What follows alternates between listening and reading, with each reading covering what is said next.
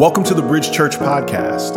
Our purpose statement at Bridge Church is to reach people where they are and help them grow. We hope today's message inspires you towards growth, and we pray it's life changing. And we hope to see you soon.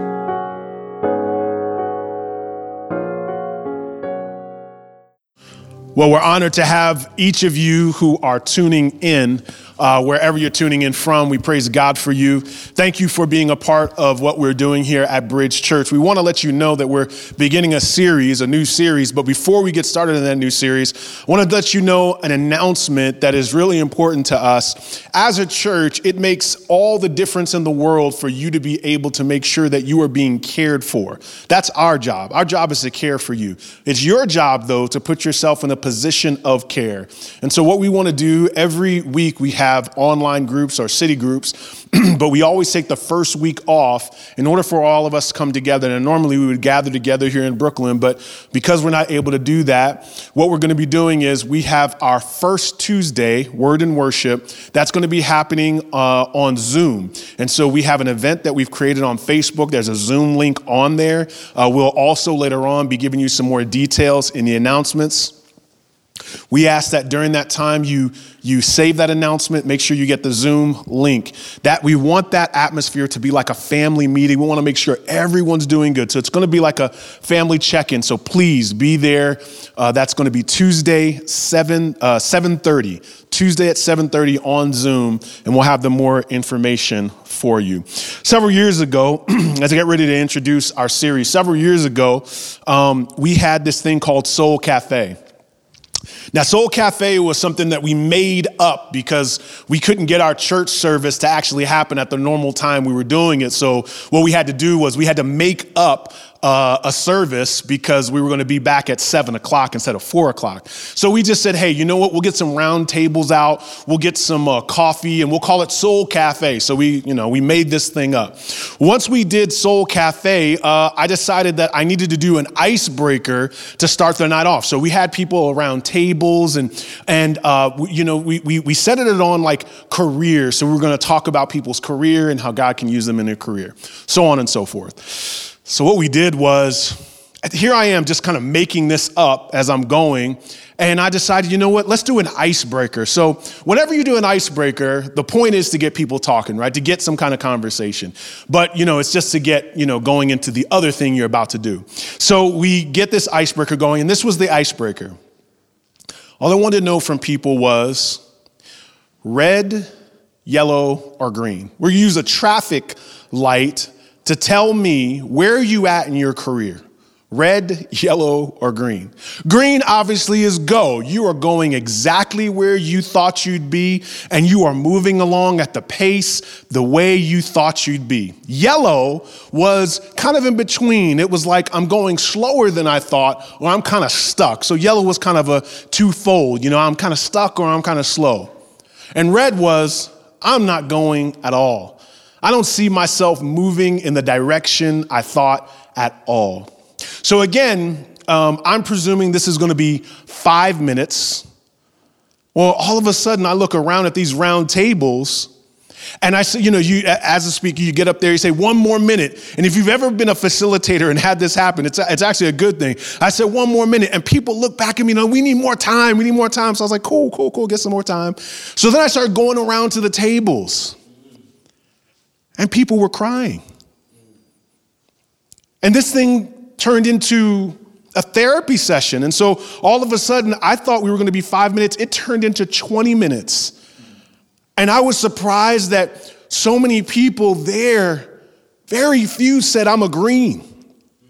Lots of people said, I, am just kind of stuck in this job. I thought I was going to be a musician, but I mean, I, you know, I'm kind of working at this other gig, but I never thought I'd be here.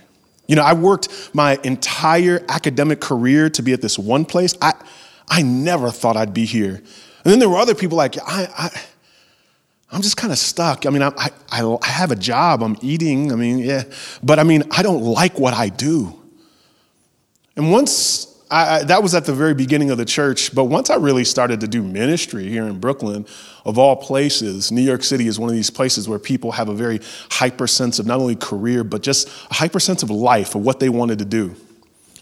Well, that issue of being in the middle, kind of like at that yellow and red, was not only for people's careers, it was also for relationships. It was for how people thought friendships were going to work out, how they thought marriages were going to work out. For a lot of people, it was thought, how they thought their kids were going to be by, the, by this age now. And so, for a lot of people, I've found that one of the things that we have to deal with is the fact that this is not changing anytime soon. I'm kind of in the middle of this personal crisis, and I don't see myself moving on.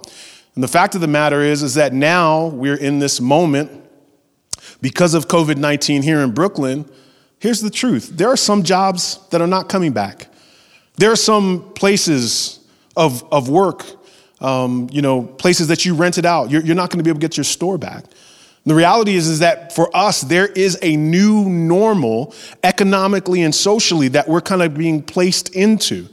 And for many of us, we're going to be stuck in a situation and we feel the weight of suffering. Not only that for the economy, but spiritually, some of us may feel stuck. You know, you think to yourself, man, I thought by now I would be over this sin. Like I'm still doing some of the same silly things I did 10 years ago, five years ago, and I don't see any movement the way that I thought it would be. And what makes matters worse is that you see people being blessed by God with things that you've been longing for. The very things that you've been dreaming about, the person right next to you is getting blessed. Or you see it online and you're just amazed by how simply people are able to just experiencing these great things from God. And you try to talk yourself out of it. You try to think yourself out of it. You try to pray yourself out of it. You don't want to do the wrong thing. You don't want to start drinking. You don't want to start wilding out. You don't want to leave God. But He has just simply not met your expectations of life. And what do you do? What do you do when God has not met your expectations? What do you do? You know, because all our music tells us, you know breakthrough is possible. You know that God could turn it around, and you know that God is a way maker, but where is your way? And it is in those moments that we feel the weight of suffering and we feel confused. Maybe the weight of what we really feel is care. Does God care? Does God see me? Does God know what I'm going through and does He care for me in the middle of this while I am stuck? You feel confused. Some of you have left your faith or faith community because you didn't see God come through. But others of you are just barely hanging on because you just can't deal with another moment where you see God working it out for someone else. And meanwhile, you sit there wondering, when is my time? Today in the scriptures, I want to look at what I would consider just an unusual or unique blessing. It's actually a blessing I don't think we talk about enough. A blessing that is kind of hidden in the scriptures, and we're going to unpack it today for us to be able to see the full picture of what you do and what happens to you when you still trust God and you don't see Him moving on your behalf.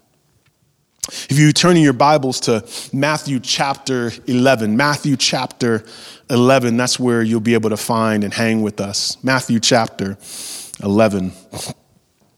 Now, the context here is very interesting in that Jesus is preparing the disciples to go out and to do ministry. And he's telling them about not being afraid. And he's telling them about persecution and how all these things will be happening. And so he's telling them this is how you be on mission for God. And then in Matthew chapter 11, verse 1 through 3, um, it says, When Jesus had finished instructing his 12 disciples, he went on from there to teach and preach in their cities. So Jesus now is preaching. And then in verse 2, it says, Now when John heard in prison about the deeds of the Christ, he sent word by his disciples and said to him, Are you the one who is to come? Or shall we look for another. Now you have to understand one of the things that it says there is that John, look, look what it says. John is in prison and John hears about all the deeds that Jesus is doing. And so the first thing he says is listen, I'm going to tell my boys, go ask Jesus this question because I'm really concerned right now. Are you everything I thought you would be, or do I need to unhook my life from you and find someone else because I do not see you doing the things I thought you would do? My expectations in you have not been met. I don't see you moving in the way that I thought. So maybe I ought to choose another Messiah, another leader, someone else to follow. Are you the one, or should I look for another? And if you if we are honest with ourselves on this faith journey, if John the Baptist asked that question, you will ask that question. Is this really worth it? All that I'm going through, all that I'm facing, all that I'm suffering, all that's working on me right now, have I made the right choice? Is Jesus the one that is to fulfill my life, or should I just look for someone else? Well, see, the, reality is, John, of all people, asking this question should humble us. John, y'all remember John? I mean, y'all, we're gonna come back to the book of John, right? But y'all remember John, right? John is this amazing person, John the Baptist, that is. And, and this is what John the Baptist says in John chapter 1, Verse 29, this is what he says about Jesus Behold the Lamb of God who takes away the sin of the world. He says, After me comes a man who ranks before me. He says, For he was before me. In essence, saying he's God. He says this in John 1. He goes on to say, I saw the Spirit descend as a dove from heaven, and it remained on him. So he's completely convinced in John 1 that this is not only the Messiah, this is God. Not only that, do you remember John's ministry? John the Baptist was baptizing people. His ministry was popping so much that people started competing in their minds whose ministry was more prolific, Jesus or John's. And John's the one that said, I must decrease so that he might increase. I must decrease so that Jesus can do his ministry because Jesus, y'all, everybody, everybody, I'm the cheerleader for Jesus. Everybody, come look at Jesus. And now John, the one that was a cheerleader for Jesus, doesn't want to be a part of the game anymore. John. And well, you think, oh, well, that was John's perspective about Jesus, but what did Jesus think about John? Well, Jesus says in Matthew 11 11, truly, this Jesus Christ says this, truly I say to you, among those born of women, is there another way to be born? No, born of women, there has arisen no one greater than John the Baptist. Now, think about that. When Jesus says no one's greater than you, like we sing that to Jesus, like, no one is greater than you. We sing that to Jesus. Jesus says that about John. No one's greater than John. So, what he's saying is when you look up all humanity, you will not find the character, the spirituality, nor the resume greater than John the Baptist. So, that's what Jesus says about John. Well, why are you in prison, John? Why are you in prison? How are you in prison? So we have to understand the backstory here. John is in jail because he was criticizing the king. You had there uh, one who was known as Herod uh, Antipas, the son of Herod. And Herod Antipas ran off with his brother's wife. His brother was Philip. He ran off with his wife, who was actually his niece. Praise God. So that all that, and her name was Herodias, right? So what was happening, if you look uh, in Mark 6, in Mark 6, verse 18, uh, it says, For John had been saying to Herod, it is not lawful for you to have your brother's wife. And in verse 19, it says, And Herodias had a grudge against him and wanted to put him to death. So this is why he's in prison. See, when prophecy is your gig, the consequence is you make people upset right? And so when he was prophetic and everything was working out and he was speaking the truth and he was rebuking people and ever all the crowd was there, but that same gift now has him in prison, see? You see, so ministry, when it had a crowd, was amazing, but now there's no crowd. It's him in prison by himself. And now he's been speaking the truth. And prison isn't one of these things where there's cable. Prison is one of these places where, you know, if they didn't bring you food, you did not eat. And so all you had, all you had were people coming to see you. And what we understand about the prison that he was in, it's this place called Machaerus. And Machaerus is out in the middle of the desert. And so when you think about what Jesus is going to do, when he hears that John is in prison, what do you think he's going to do? It says in Matthew chapter 4, verse 12 and 13. Now, when he, that's Jesus, when he heard that John had been arrested, he withdrew into Galilee and leaving Nazareth, he went and lived in Capernaum by the sea. Now, you got to remember, Jesus and John are also cousins. So this is family. And so John is in prison, and the first thing that Jesus does, I want my Bible to read, so Jesus went up to Machaerus, broke him out of prison, turned the people into doves, and all of a sudden, John and Jesus went back to Capernaum together. That's what I want it to say. Because I want to believe that Jesus breaks out everyone from circumstances they don't want to be in. But here's what it says. And we, we put a, we, we, you know, we all fancy. We got a slide up there for y'all at home for you to see the map. You see, right, right there, it says um, that he went up over by uh, Caesarea, um, and there, uh, there's Machaerus. And when you look, there's also Capernaum. There's 130 miles from where he was and where Jesus was. In other words, there's this huge distance. And when you look in Matthew 11, 4 and 5, here's what it says Go and tell John what you hear and see. The blind receive their sight, and the lame walk. Lepers are cleansed, and the deaf hear, and the dead are raised, and the poor have good news preached to them. Now, y'all, John's been in prison for over a year.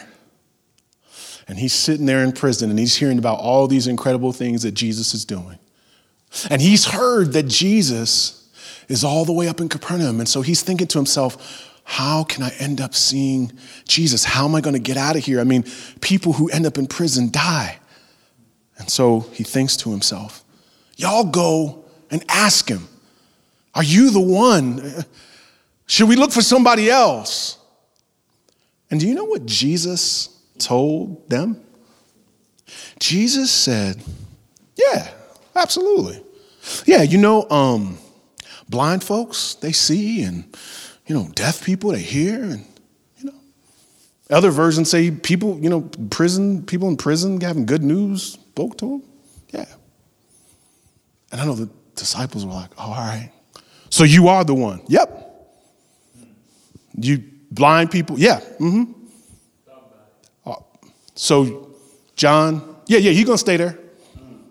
Yep. So what should we tell him? I'm the one. Don't look for nobody else. I'm still the one. The one he preached about, that's still me. The one he put his life in, that's still me. Yep. Bye. And they went back and they had to tell him, that is even though he's not going to rescue you from this, he's still the Messiah. He's still good. Y'all ever think about y'all ever think about this? Looking in verse 4 and 5, y'all ever think about this?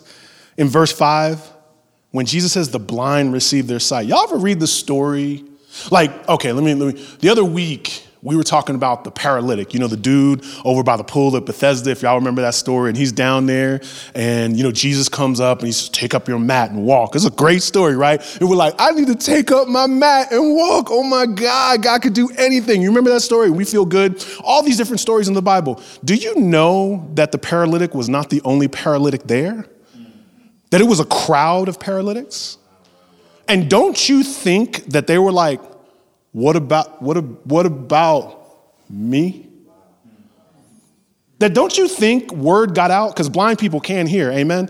Don't you think word got out that Jesus heals the blind and they were like, hey, what about me? Do you remember the story about the woman with the issue of blood and there was a crowd around her and she went and she touched the hem of Jesus' garment and power went out of him? Do you think she was the only one that touched the hem of his garment? Do you think that she was the only one that had an issue of blood? You see, Jesus blessed individuals in the crowd, but the crowd wasn't always fully blessed. If blessing is only physical and material, then God only blessed some. What do you do when it seems like everyone else is getting blessed except you? The blind are receiving their sight. Well, I'm still blind though. The lame are walking. Yeah, I'm still lame though. People are being healed, but I'm still broken though. What do you do? You, you do what we do. It feels horrible. Are you the one? You, you know, the one. I, I saw my life working. I mean, God, I started praying and it was working. I, I prayed and I got a job and it was work. You were working. Me and you. It, and then all of a sudden, I go into this other season of life. It, that prayer thing stopped working. But it did, it still worked for her. And it worked for him. And here I am, I'm trying to see my life change. And a girl came into the small group the other night. She talked about she prayed for keys and found them. I'm like, come on, God. I'm praying for life change. What do you do? And this is what Jesus says. And this is a blessing that we rarely talk about. A blessing that we're not we're uncomfortable with because we we you you can have whatever theology you want. We all have an element of name it and claim it in us. We all want to see God do the thing we want to do and we should because he says we should ask. But here's what Jesus says in verse 6 of Matthew 11. Jesus finished speaking to them, and I can presume they walked off to go tell their boy John that it looks like you're going to be here. And Jesus says, Listen, this is a verse you should become well acquainted with. He says, And. Now, that's, so it's very important he put that and there because he talked about healing the people and all this other stuff. And blessed is the one who is not offended by me. Now, some of you have in your versions, uh, blessed is the one that doesn't stumble because of me. Another way to put it is, blessed is the one that doesn't get tripped up because of me. Blessed is the one that doesn't have a downfall because of me. Blessed is the one that isn't shocked by my presumed absence. Blessed are you when you continue to walk and you are not offended by my seemingly in depth absence, when it seems like I am not there. You are blessed when you continue to walk with God and it does not seem that He has met your expectations.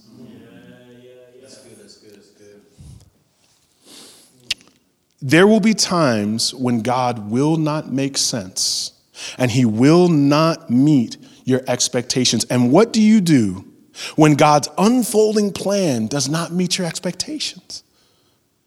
What happens when you continue to trust him? You continue to press into him. He says there is a blessing in those who continue to walk and don't stumble. They're not offended. They don't walk away. They don't cuss him out. They don't reject the entire faith because he did not rescue you from that one situation. You see, part of what I came into when I come into the faith is I know that Jesus saves. Jesus rescues. So I want Jesus to rescue. And the more that you walk with God, the more that you trust God, the more that you experience the blessing of continued walk and pursuit in the midst of being hurt by his seemingly uh, by, by him seemingly being absent, the more you receive this dynamic blessing because Jesus saves. But he saves us from hell. And Him saving us from hell does not mean He's going to save us from every hellish circumstance. There will be moments where you go, I got to get out of this, and He will not move you. And He is a provider, but there will be moments where, the, where, that, where that negative in your account is right there, and God will still bless you because not all blessings are physical and material. He may bless you with peace and he may bless you with joy, but blessed is the one that continues in God, that trusts in God when nothing seems like it's working out. And you think to yourself, well, John, look at John. John is this dynamic leader. And all of a sudden, he finds himself in a prison because he was doing the right thing and the one that he was doing it for went the other direction. And that means for me and you that we will come into a moment where we are doing everything right. And you will find yourself feeling like, man, God, I don't even see you anymore. I don't feel your presence. When you determine in your mind, God is still good and He is still ever present, present, even though I don't feel this dynamic presence from God. Blessed is the one who does not confuse God's silence as absence. Rather, you trust in God, you press into God, and you seek God. How do um, how can we rest assured how can we be sure? Well, man, God, I don't, I don't see you. I don't see you moving. I don't, I don't know if I can trust you because I don't see you. I don't hear you. I hear you with everybody else. I see you moving for everybody else on social media, but I don't hear you. I don't see you.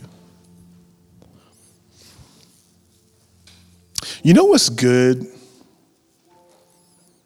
Isn't it good that God wasn't absent when we were silent towards Him? Isn't that good? Like, do you remember that night? I know it's going to be hard. I know you're like you're not in church, but you're doing this, this church moment in your home. But do you remember that night when you like booked sin like i mean you planned to sin. Like you remember you had sin like on the radio and there was sin in the back and there was sin in a hotel room and sin was on nice and sin like you turned up sin and you weren't saying god i want to feel your presence. That was the last thing you wanted. And you were a christian and you were running towards sin and you're like sin's gonna be good and sin's gonna be tonight. And the last thing you wanted was god. And you weren't asking for his presence and you weren't begging to be close and God's presence was still powerful over your life when you were tuning Him out. You see, God's absence doesn't mean silence because your silence to Him did not mean His absence towards you. God pursues, God blesses, and God gives us His dynamic presence in the midst of all our worrisome trials. The scripture says, Blessed is the one who is not offended by me. And tonight, I pray that you would lay down the offense. I pray that tonight you'd lay down that, that hurt. That it's different when you've been mad at your parents. It's different when you've been mad at your boss. It's different when you're mad at family. It's, it's different, though, when you're mad at God. I'm frustrated with you, Jesus. And tonight you say, I want to receive that blessing, God. Let's look to the Lord. Father, I, I pray over those watching, and I pray, Lord, that as you have not met the expectations of some, as we have said, should I look for something else? Should I try something else? Should I do something else with my life? Lord, I, we ask that tonight we would just rest in this verse. There is a blessing when I keep walking, when I keep trusting, there is a blessing. Even though I'm hurt, I'm not going to stumble, God. Even though I'm hurt, God, I won't walk away. And some of us feel like we're in a prison. Some of us feel like God has gone the other direction. And yet, trust the promises of God tonight that there is a blessing and we are not offended by you and we don't stumble away from you. In Jesus' name, amen. We hope today's message was encouraging for you. We'd also love to hear how God used this message to speak to you. We hear from people all across the country about what God is doing through our podcast, and we'd love to hear from you. You can email us at info at bridgechurchnyc.com. You can also find us on Facebook and Instagram. Our handle for both of those social media outlets is at Bridge Church NYC. Our website is bridgechurchnyc.com. If you're in the New York City area, we have services at 4 p.m. and 6 p.m. on Sundays at 98 Fifth Avenue in Brooklyn, New York, right next to the Barclay Center. We are praying for you and we hope to see you soon.